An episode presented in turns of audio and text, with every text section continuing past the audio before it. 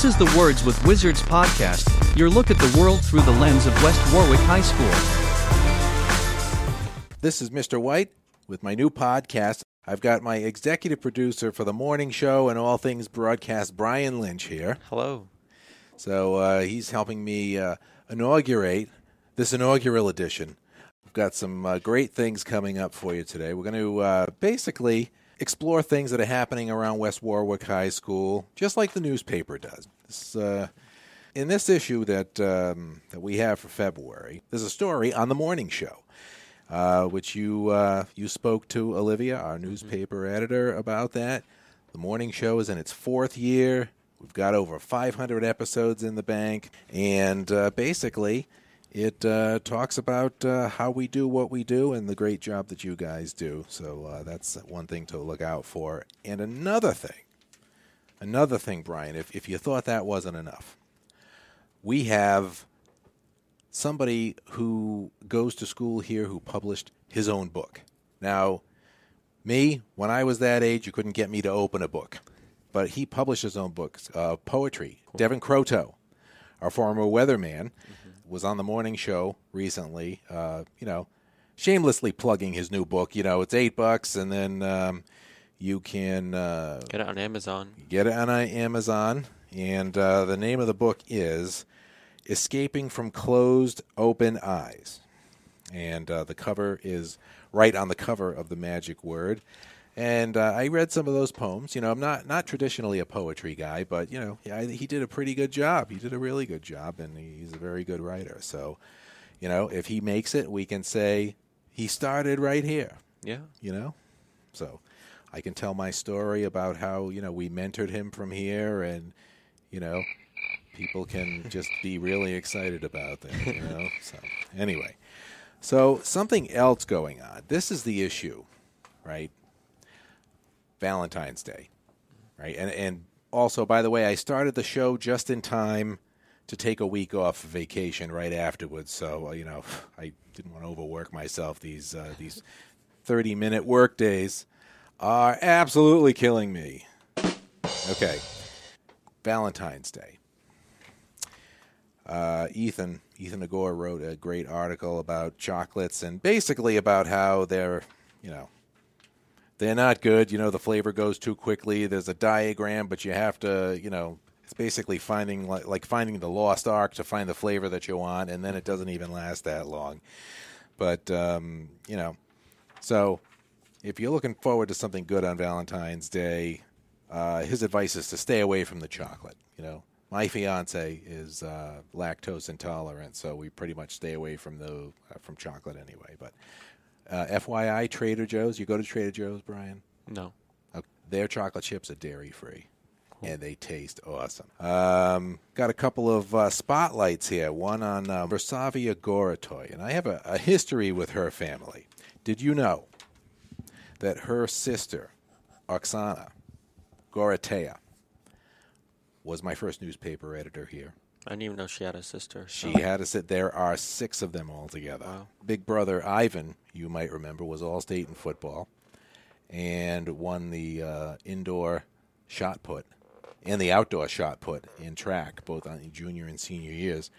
Uh, and uh, Versavia was on that undefeated volleyball team that came oh so close to winning a title in Division Two, and she's won some individual titles, uh, long jump, freshman and sophomore year, and she's in, in indoor track.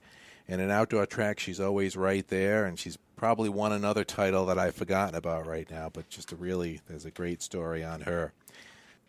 But to end off in sports, all right, sports is coming coming to a head, and we have uh, the interview with the girls basketball team. All right, I had Coach Lawton in here, and also um, his three captains, Tori Bird, Kayla Sadler, and Kaylin Greenhall.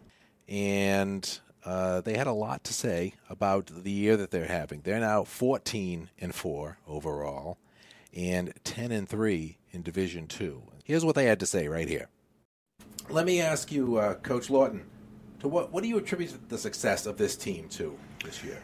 I, I think a lot of it has to do with the young freshmen that we have have bonded and mixed really well with our older girls.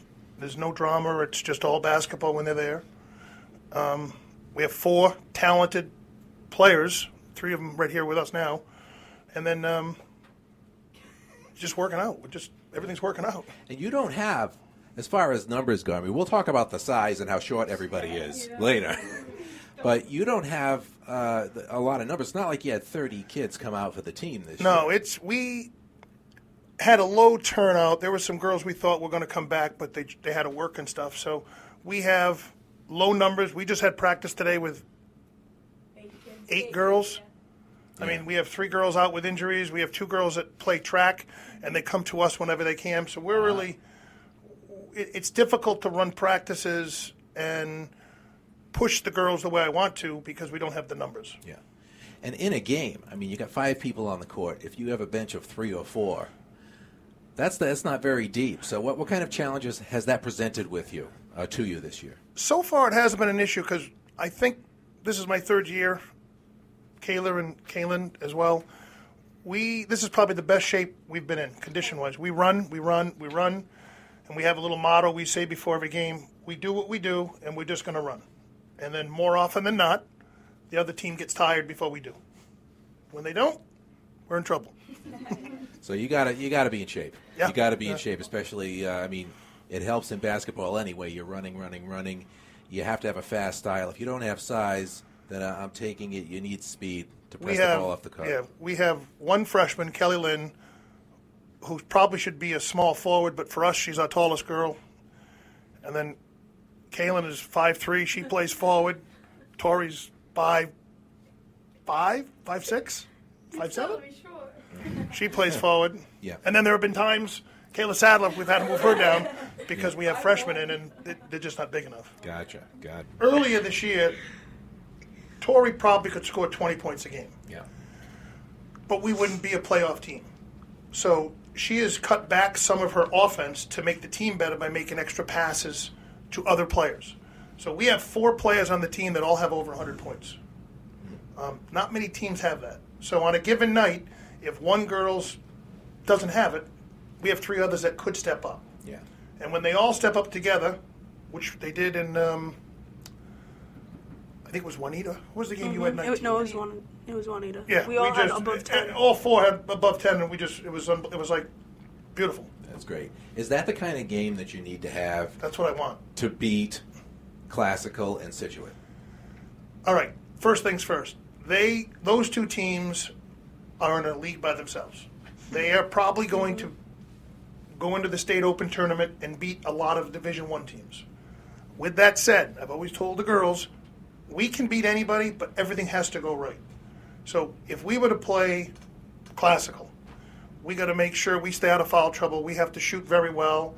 It wouldn't wouldn't hurt if one of their players got in foul trouble or was hurt or, or hurt. Yeah, I say that. Yeah. yeah. Well, anything can happen. Anything can happen. Anything. It really can.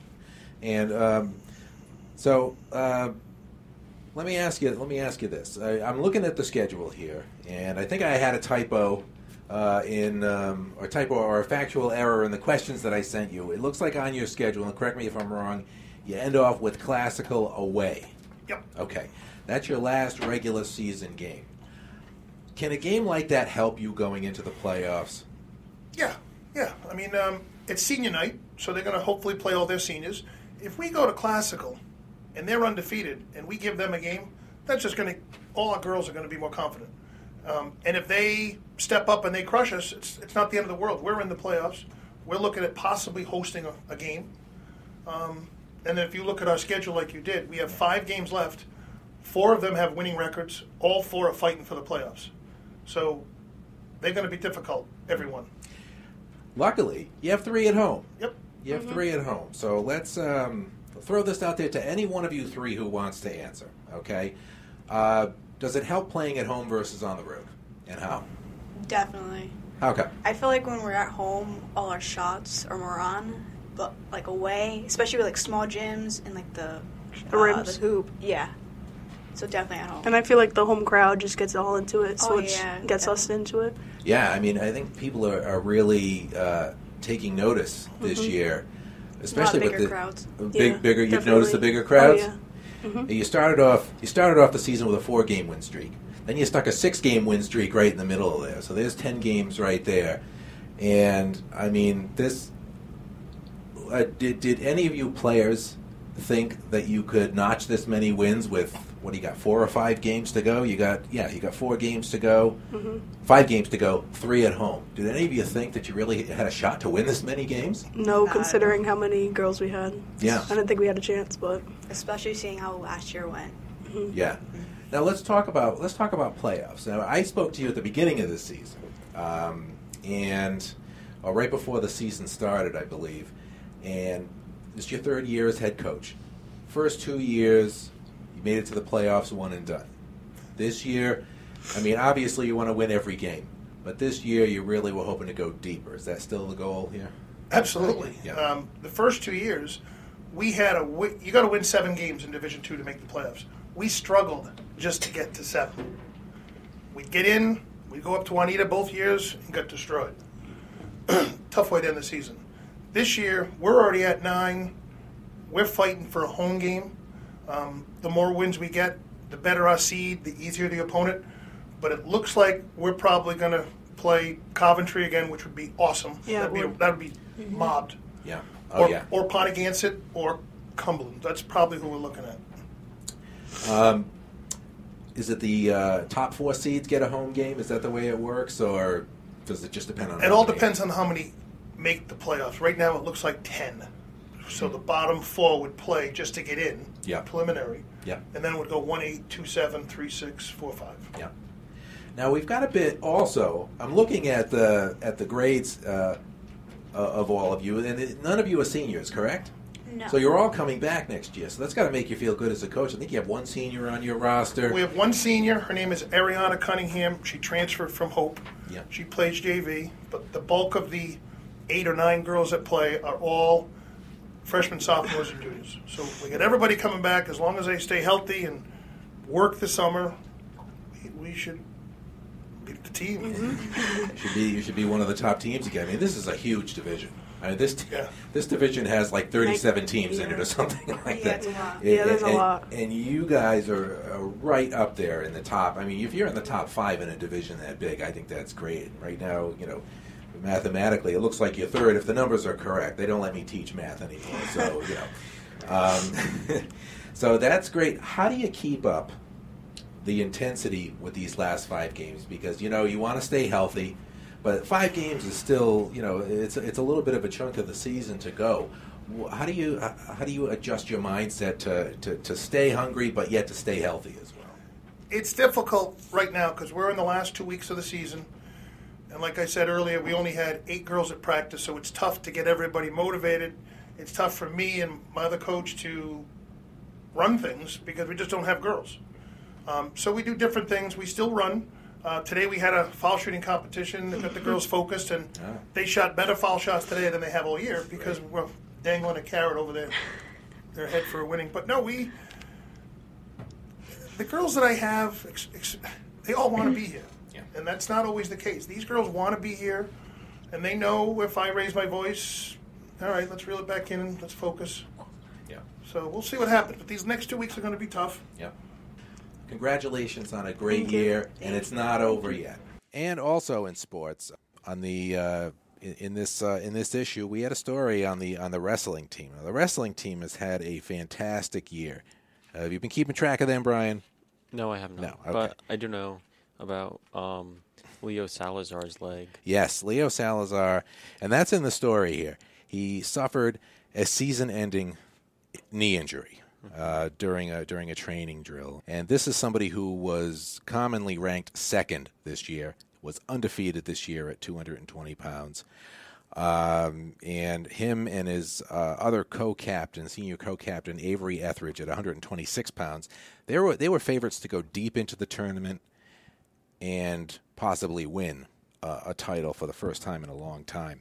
But his season's over. It's a devastating for the team, but the team is still 13 and 3.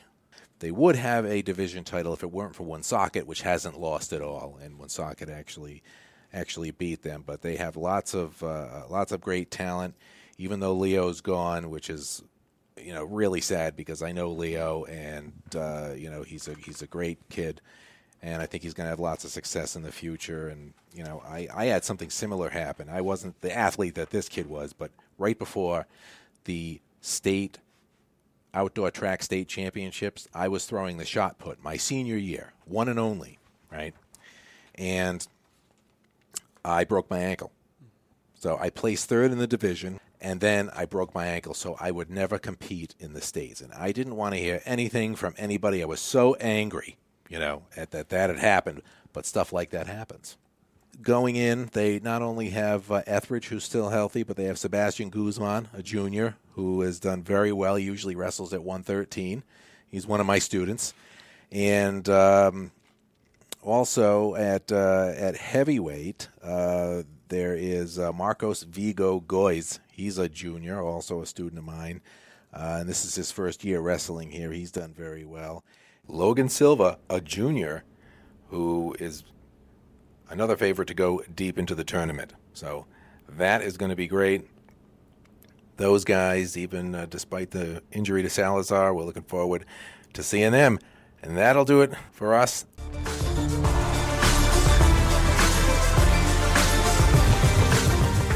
And that about does it for us for today. Thank you for tuning in, and we will catch you next time.